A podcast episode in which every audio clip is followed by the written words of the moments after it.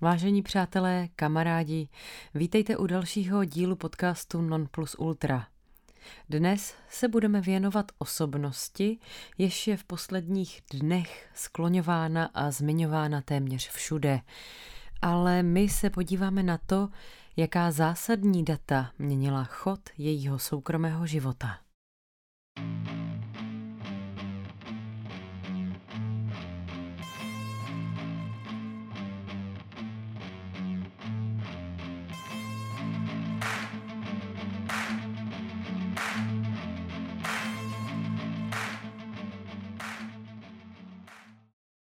Alžběta druhá., anglická královna, která byla donedávna považována za nesmrtelnou. Nikdo z nás si neuměl představit, že tato dáma jednou nebude. Vzhledem k tomu, že i její maminka se dožila úctyhodných sto jedna let, počítali jsem i já, že její veličenstvo tady bude ještě mnohem déle. Její dlouhá sedmdesátiletá vláda z ní vymodelovala klíčovou postavu nejen dvacátého, ale i dvacátého prvního století. Svou legendární energií, barevnými vždy vyladěnými šaty a klobouky, neutuchající důsledností a skálopevným charakterem stělesňovala Anglii. Během své vlády se Alžběta druhá. setkala s muži a ženami, kteří se zapsali do dějin stejně jako ona. Stala se tak jedním z posledních svědků dlouhé historické éry, která čítá téměř jedno století. Pojďme se podívat na ta nejdůležitější data, která se bezprostředně týkala její osoby. Alžběta druhá. se narodila jako princezna Alžběta Alexandra Marie z Windsoru dne dvacátého prvního dubna devatenáct set dvacet šest v londýnském domě svých prarodičů z matčiny strany, Klóda a Cecílie Bowes-Lyonových. Jejími rodiči byli princ Albert, vévoda z Yorku a druhý syn krále Jiřího V. a lady Elizabeth Bowes-Lyonová.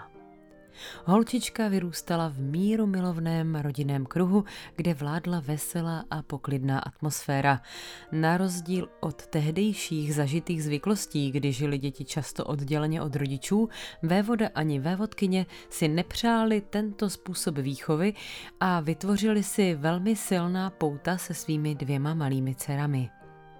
Vévodkyně z Yorku byla inteligentní dáma, jenž nechtěla, aby se u jejich dětí opakovaly výchovné chyby, kterými musel projít její manžel, a jež byly typické pro anglickou výchovu té doby. Z nich pak plynulo množství komplexů přetrvávajících do dospělosti. Vzhledem k abdikaci Eduarda osmého., který se zamiloval do neurozené Američanky, byl v den stanovené korunovace jmenován následníkem trůnu Jiří šestý. A nikoli Eduard osmý. Stalo se tak dvanáctého května devatenáct set třicet sedm. Albert si zvolil jméno Jiří šestý., aby zajistil kontinuitu vlády po svém otci a upevnil tak důvěru v monarchii. Povedlo se. A tak muž, který byl až na třetím místě v pořadí následnictví trůnu v Anglii, se rázem stal králem a život celé jeho rodiny, nejen jeho, se od základu změnil. Alžbětin otec se stal tedy anglickým králem a obyvatelé Anglie naslouchali z rádia korunovaci, během které přijal tedy jméno Jiří šestý. Byl korunován ve Westminsterském opatství a malá Alžběta si náhle uvědomila, že její život už nikdy nebude stejný jako předtím. Nejen, že z vévody je král, ale Alžběta se stává dědičkou trůnu. Pokud jste viděli film Králova řeč, tak jistě víte, s jakými obtížemi se otec Alžběty potýkal ještě před korunovací. Pokud jste neviděli, vřele doporučuji ke zhlédnutí. Alžběta je od té chvíle pro tuto roli připravována a tak již čtrnáctého října devatenáct set čtyřicet jako princezna pronese svůj první projev. Je to rok od začátku druhé světové války, kdy Anglie prožívá nejtemnější dny své historie. Ve čtrnácti letech tedy promlouvá k dětem Velké Británie a společenství národů, čili Commonwealthu. dvacátého prvního dubna devatenáct set čtyřicet sedm, tedy v dvaceti jednadvaceti letech, skládá tolikrát skloňovanou přísahu zasvěcení jejího života koruně a tím velmi zapůsobila na poddané koruny anglické. V tu dobu doprovází svého otce, krále Jiřího šestého, na jeho cestě po zemích Commonwealthu a k projevu došlo v Jižní Africe. Zněl takto. Prohlašuji před vámi všemi, že celý můj život, ať už bude dlouhý nebo krátký, zasvětím službě vám a službě celému našemu impériu, ke kterému všichni patříme. Jsem si vědoma, že bez vás tento slib splnit nemohu. Proto vás nyní vyzývám, abyste mi při naplnění mého závazku pomohli. Vím, že mě podpoříte. Tohoto prohlášení a závazku zároveň nebude litovat ani po třiceti letech u příležitosti oslav dvacátého pátého výročí její korunovace, kdy sama prohlásila, že tehdy pronášela slib ještě jako mladá a trochu nezralá, ale nelitovala však ani po třiceti letech a podepsala by se pod každé jedno slovo. Pár měsíců po této události se koná další významná událost v Alžbětině životě. A to dvacátého listopadu devatenáct set čtyřicet sedm, kdy se mladá dáma vdává za svého vzdáleného bratrance Filipa Řeckého a Dánského. Alžběta milovala Filipa od jejího dospívání. Setkala se s ním již jako osmiletá v roce devatenáct set třicet čtyři a o pět let později se setkali znovu. Začali si dopisovat, Filip začal Alžbětu navštěvovat a jejich vztah trval dlouhých dvanáct let. Král Jiří šestý a jeho choť nebyli nijak nadšeni vyvoleným jejich dcery. Byl podle nich neurozený, neměl dostatečné vychování ani jmění. A i přesto se tito dva vzali. Alžběta si prosadila svou. Obřad se konal ve Westminsterském opatství těsně po válce. Svatby se účastnilo na dva tisíce lidí a živěji vysílalo bé bé cé rádio k radosti milionu posluchačů. Poprvé byla královská svatba přenášena médii, poprvé ale rozhodně ne naposledy. Velká Británie a Londýn byly po všechny ty roky války obzvlášť těžce zasaženy a i Winston Churchill o královské svatbě prohlásil, že je to alespoň trochu zářící záblesk na jinak ponurém nebi. Britové v této době měli stále základní potraviny a potřeby, jako jsou mýdlo, oblečení a jídlo na příděl. Výjimečně u příležitosti uzavření manželství královského páru dostali tyto potřeby darem. Jednalo se o okázalost, která se v Londýně po mnoho let neudála. Novomanželé zažívají okamžiky štěstí. Usadí se v Clarence House v Londýně, ten nyní opouští i princ Charles, tedy král Karel třetí, a Alžběta porodí v Buckinghamském paláci dne čtrnáctého listopadu devatenáct set čtyřicet osm své první dítě, Charlese, následníka trůnu. Co si přát víc? Alžběta a Filip zažívají manželství plné lásky, mají celý život před sebou a nyní mají i syna, který zajišťuje pokračování královského rodu. Tato zpráva se stala událostí číslo jedna, neboť se narodil královský syn. Britové jsou nadšeni, mladá princezna je oblíbená a šťastná. Dva roky po Charlesovi, patnáctého srpna devatenáct set padesát, se přímo v Clarence House narodí princezna Anna, jediná dcera královny Alžběty druhé. Opravdu podstatným datem v životě Alžběty je šestého února devatenáct set padesát dva. Ale vraťme se o několik dní zpět, do třicátého prvního ledna devatenáct set padesát dva, kdy Alžběta nastupuje se svým manželem Filipem do letadla, aby nahradila jejího nemocného otce na cestě po Commonwealthu. šestého února se nachází pár v Keni, v srdci savany, v úžasném hotelu Tree Tops. Je to jakýsi apartmán instalovaný ve větvích obřího fíkovníku. Alžběta stráví noc tím, že dalekohledem pozoruje lvy slony a další zvířata, která se přicházejí napít k hlavnímu napajedlu, jež se nachází hned pod tímto stromem. A právě během této noci umírá ve spánku král Jiří šestý. Otec budoucí královny byl vášnivým kuřákem a jeho koníček a válečný i jiný stres způsobili, že byl dlouhodobě nemocný. Trpěl různými chorobami, mimo jiné i rakovinou plic, která propukla v plné síle a extrémně ho vyčerpala. Alžběta se o skonu otce dozvídá právě v Tree Tops od svého manžela. A tak se musí vrátit zpět do Anglie, odkud odjížděla jako princezna, velvyslankyně anglické koruny, a na stejné letiště se vrací o pár dní později jako anglická královna. Oděna celá v černém za doprovodu svého chotě, začíná nové období svého života. Začíná Alžbětin život coby královny. Alžběta byla korunována královnou druhého června devatenáct set padesát tři a na záběry z korunovace, jako na většinu zde zmiňovaných momentů, se můžete podívat na kanálu YouTube. Zpět do Anglie. Téměř šestnáct měsíců po smrti svého otce byla sedmadvacetiletá Alžběta korunována královnou a ceremoniál z Westminsterského opatství byl živě vysílán ve čtyřiačtyřiceti jazycích. Celosvětově jej sledovalo neuvěřitelných dvě stě milionů diváků. Připomeňme si, že jsme v roce devatenáct set padesát tři. Princ Charles po letech řekne, že den předtím mu jeho matka popřála dobrou noc s královskou korunou na hlavě, protože trénovala nošení tohoto těžkého předmětu. Jen pro zajímavost, koruna britského impéria váží něco málo přes jeden kilogram.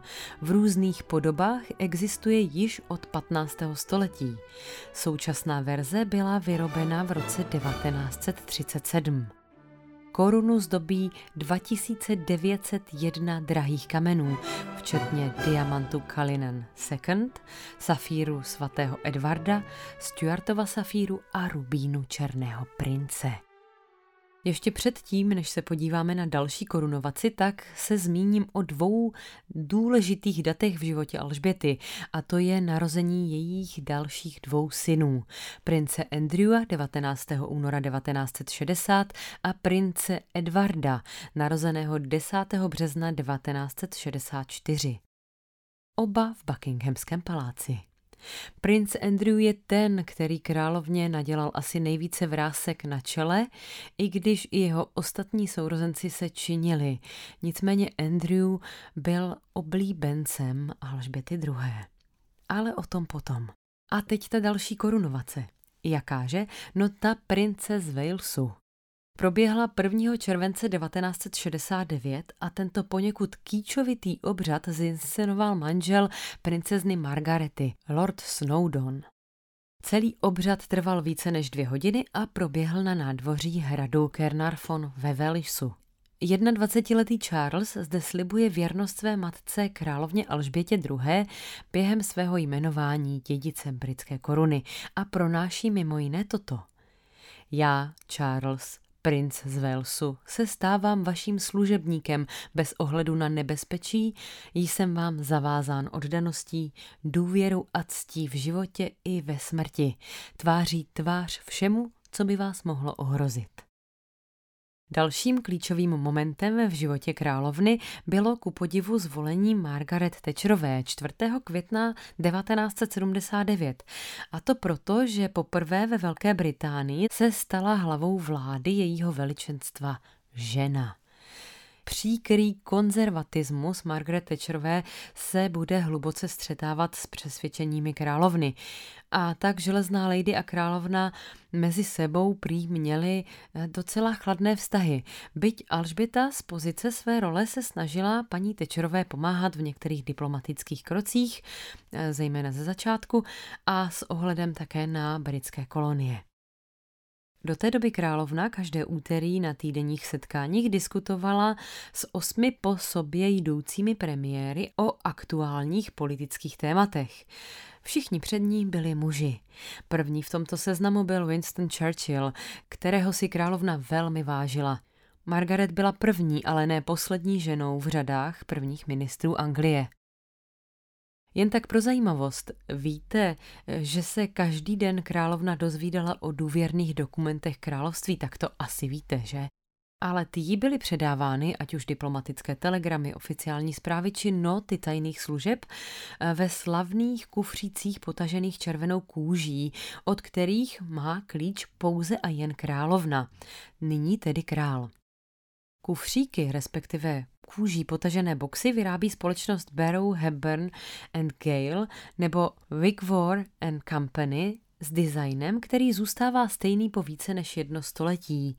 Výsledek o hmotnosti téměř tři kilogramy je vyroben z pomalu rostoucí borovice, lemované olovem a černým saténem. Olověná vložka, která byla zachována i v moderních boxech, byla kdysi určena k tomu, aby zajistila, že se krabice potopí, když ji majitel hodí přes palubu v případě zajetí. Jsou také odolné proti bombám a jsou navrženy tak, aby přežily jakoukoliv katastrofu, která může jejich majitele potkat. Používají vlastní potisk, který se aplikuje po vytvrzení a obarvení. Každá krabice tedy nese potisk královskou šifrou daného vládnoucího panovníka, titulem vlastníka a příjemce červené krabičky, přičemž přednost má titul příjemce. Každému je také přiděleno jedinečné číslo pro snadnou identifikaci a kontrolu obsahu. Další unikátní vlastností boxů je umístění madel dole, naproti pantům a madlu, takže zámek po položení na stůl směřuje k příjemci, který má klíč a oprávnění k přístupu k obsahu boxu. Ale posuňme se dál, a to do dvacátého devátého července devatenáct set osmdesát jedna, den, kdy se žení princ Charles, bere si za ženu Dianu Spencerovou. Tahle svatba byla svatbou, na kterou všichni čekali. Pro jednou byl důvod říct si, uf, konečně se Charles žení. Krása, původ a panenství činili z Diany ideální kandidátku na roli manželky dědice trůnu. V šatech, které se dnes staly ikonickými, se tato mladá a velmi plachá dívka stala manželkou muže, kterého sotva zná. Jejich příběh zná určitě každý, je jako ze smutné pohádky. Rozpory tohoto páru velmi rychle zasadí monarchii vážnou ránu. Nebudu zde ale mluvit o dalších detailech tohoto vztahu a posuneme se rovnou do takzvaného annus horribilis, což byl rok devatenáct set devadesát dva. Proč hrozný rok nebo příšerný rok? O tom později mluvila královna během svého vánočního projevu. Tento rok byl poznamenán požárem jejího drahého hradu Windsor, který spustošili plameny dvacátého pátého prosince devadesát dva. Pro královnu zmizela v plamenech část jejího mládí.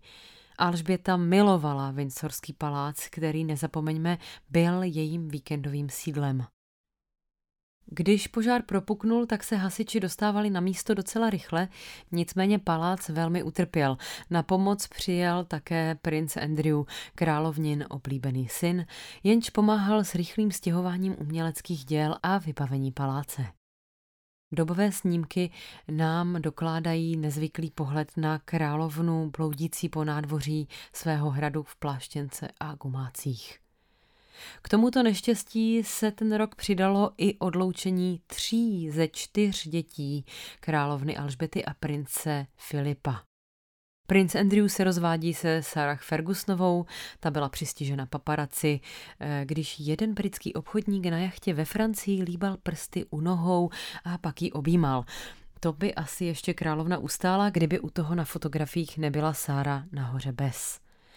Dále se rozvedla princezna Anna, která si přestala rozumět s Markem Philipsem, a Charles a Diana už také nedokáží skrývat své osobní problémy před médií a odlučují se. Nakonec se rozvedou roku devatenáct set devadesát šest. Na to ihned a bezprostředně navazuje tragická smrt Lady Di třicátého prvního srpna devatenáct set devadesát sedm. Každá jedna událost toho dne je celosvětově méně důležitá než smrt princezny z Walesu Lady Di. Zemřela v Paříži při autonehodě pod mostem Alma. Její smrt byla od té doby bezpočetněkrát rozebírána. Na co je ale třeba upozornit je to, že tou dobou byla obliba královské rodiny opravdu na bodu mrazu. Tato událost pohled lidí ještě více vyostřila. Proč?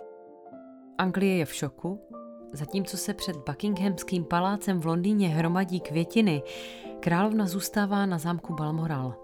Její mlčení vůči této tragédii vzbuzuje nepochopení a kritiku britského lidu zachváceného emocemi. Tváří v tvář rostoucí neoblíbenosti na radu premiéra Tonyho Blaira královna nakonec promluví a podaří se jí alespoň částečně urovnat tuto skutečnou krizi mezi lidem a královskou rodinou. Královna, velmi zásadová žena, se držela pravidel, která ale pod tíhou emocí svého lidu musela změnit. A proto z rozhodnutí královny je vlajka na Buckinghamském paláci stažena na půl žerdi a princezna Diana má státní pohřeb. Téměř celý moderní svět je ten den u televizních obrazovek a sleduje loučení se svou princeznou, princeznou lidských srdcí. Lidé jsou v srdcích také hlavně se dvěma malými chlapci, Williamem a Harrym, jenž tiše kráčí za maminčinou rakví.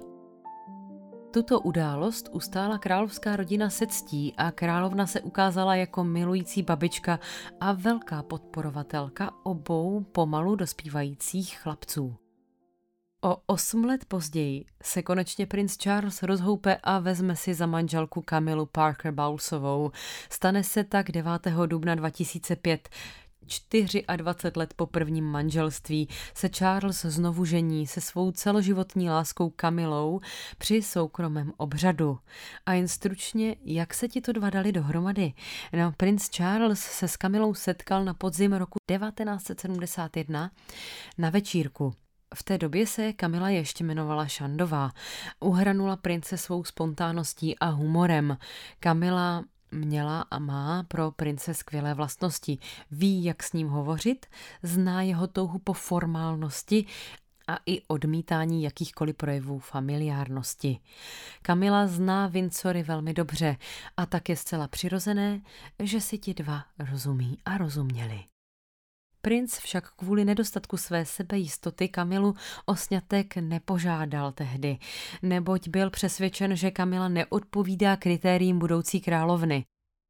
Kamila se nakonec v roce sedmdesát tři provdala za Andrewa Parker-Bowlese, důstojníka britské armády, což princi Charlesovi zlomilo srdce. Během let manželství s Dianou na Kamilu nikdy nezapomněl a byl Dianě s Kamilou nejednou nevěrný. Ale co se stalo, stalo se. Alespoň vnoučata dělala královně radost, tedy ne všechna. William určitě. William je druhý v pořadí, co se týče nároku na trůn po svém otci. Je nejstarším synem prince Charlese a princezny Diany a dvacátého devátého dubna dva tisíce jedenáct si vzal Kate Middletonovou během pohádkového obřadu ve Westminsterském opatství. Kde jinde? Před dvěma miliardami diváků. Jak jinak? Tento pár má již tři ratolesti, prince George, který bude jednoho dne vládnout Anglii, princeznu Charlotte a prince Louise. Díky příkladné rodinné image jsou v Anglii velmi oblíbeni. Teď už bývalý vévoda a vévodkyně z Cambridge a nyní princ a princezna z Walesu. Následovala svatba druhého syna prince Charlese Harryho, ten, který měl pro svou spontánnost a neformálnost a také rebelství pověst miláčka Angličanů, si devatenáctého května dva tisíce osmnáct vzal za manželku americkou herečku Meghan Marklovou. Jejich manželství bylo a zřejmě je jedním z nejpropagovanějších na světě. Navzdory velmi silné oblibě na začátku se tato velmi snížila po takzvaném Mexitu, kdy Meghan, která je nyní vévodkyní ze Sussexu, šířila v médiích spoustu kritiky směrem ke královské rodině a tradicím. V roce dva tisíce dvacet manželé veřejně oznámili, že se chtějí odpoutat od svých povinností a být finančně nezávislí na monarchii. Nyní žijí v Kalifornii se svými dvěma dětmi, Archiem a Lilibet. Mimo jiné Lilibet se říkalo v rodině právě královně Alžbětě druhé. A aby toho Alžběta na stará kolena neměla málo, tak musela v roce dva tisíce devatenáct řešit skandál svého syna Andrewa, který se zapletl do aféry kolem Jeffreyho Epsteina. Královna vyzvala svého syna, aby jí vrátil všechna jmenování do čestných vojenských a charitativních pozic a záštit, v nichž královnu oficiálně zastupoval. Pokud by vás to zajímalo, tak o této aféře je velmi zajímavý dokument na Netflixu. Významným a smutným milníkem byl pro královnu devátý duben dva tisíce dvacet jedna, kdy umírá Philip Mountbatten. Její nejvěrnější společník, jediný, kdo ji znal takovou, jakou mohla být jen a jen v soukromí. Jediný, kdo ji mohl kárat. Jediný, kdo se s ní smál i řešil důležité a smutné okamžiky jejího života. Filip, vévoda z Edinburgu a manžel Alžběty druhé. zemřel ve spánku. Bylo mu devadesát devět let. Jeho pohřeb se konal v kapli svatého Jiří na hradě Windsor sedmnáctého dubna dva tisíce dvacet jedna. Jejich svazek trval sedmdesát čtyři let, během kterých královna vždy věděla, kde najít nejsilnější oporu ve svém okolí. Tou byl právě Filip. Mimo královské konvence, mimo oficiální svět a v jejich soukromí. Tato událost významně zasáhla do života všech, ale Alžbětu pochopitelně nejvíce. Její veličenstvo začalo chřadnout. A i když letos v červnu probíhaly oslavy sedmdesátého výročí vlády královny a Alžběta prokázala ohromný smysl pro humor svou účastí ve videích, která pro tuto příležitost vznikla, neúčastnila se oslav tak, jak by si přáli nejen její blízcí. Alžběta potřebovala klid a odpočinek. Jako královna navštívila přes sto zemí, zažila patnáct premiérů, udělila královský souhlas s více než čtyřmi tisíci zákony a britským občanům rozeslala přes milion gratulací k dlouhověkosti nebo výročí svatby. A i když se v posledních letech stáhla z veřejné scény, ona, která nikdy nesklamala ve svých povinnostech, si našla čas a šestého osmého dva tisíce dvacet dva přijala Liz Trussovou, patnáctou a poslední předsedkyni vlády, kterou za svého vládnutí oficiálně jmenovala. osmého srpna dva tisíce dvacet dva byl smutným dnem, kdy odešla významná žena, nejen královna. Ale už jsou zase spolu Alžběta a Filip. Pro mnohé byla víc než jen královnou. Její maximalistický smysl pro povinnost, její poker face při těžkých životních zkouškách a její náklonnost k tradičním hodnotám v kombinaci s trvalou adaptací a modernizací společnosti z ní dělají někoho, kdo je nenahraditelný a kdo se stal nesmrtelným. Přejme zdraví a správná rozhodnutí Charlesovi, který se stal králem Karlem třetím. A tím se s vámi loučím. Budu se na vás těšit u dalšího tématu. Pokud se vám tento díl líbil, poprosím vás o odběr, like a sdílení podcastu Non Plus Ultra. A přeji vám všem krásný čas teď i pak.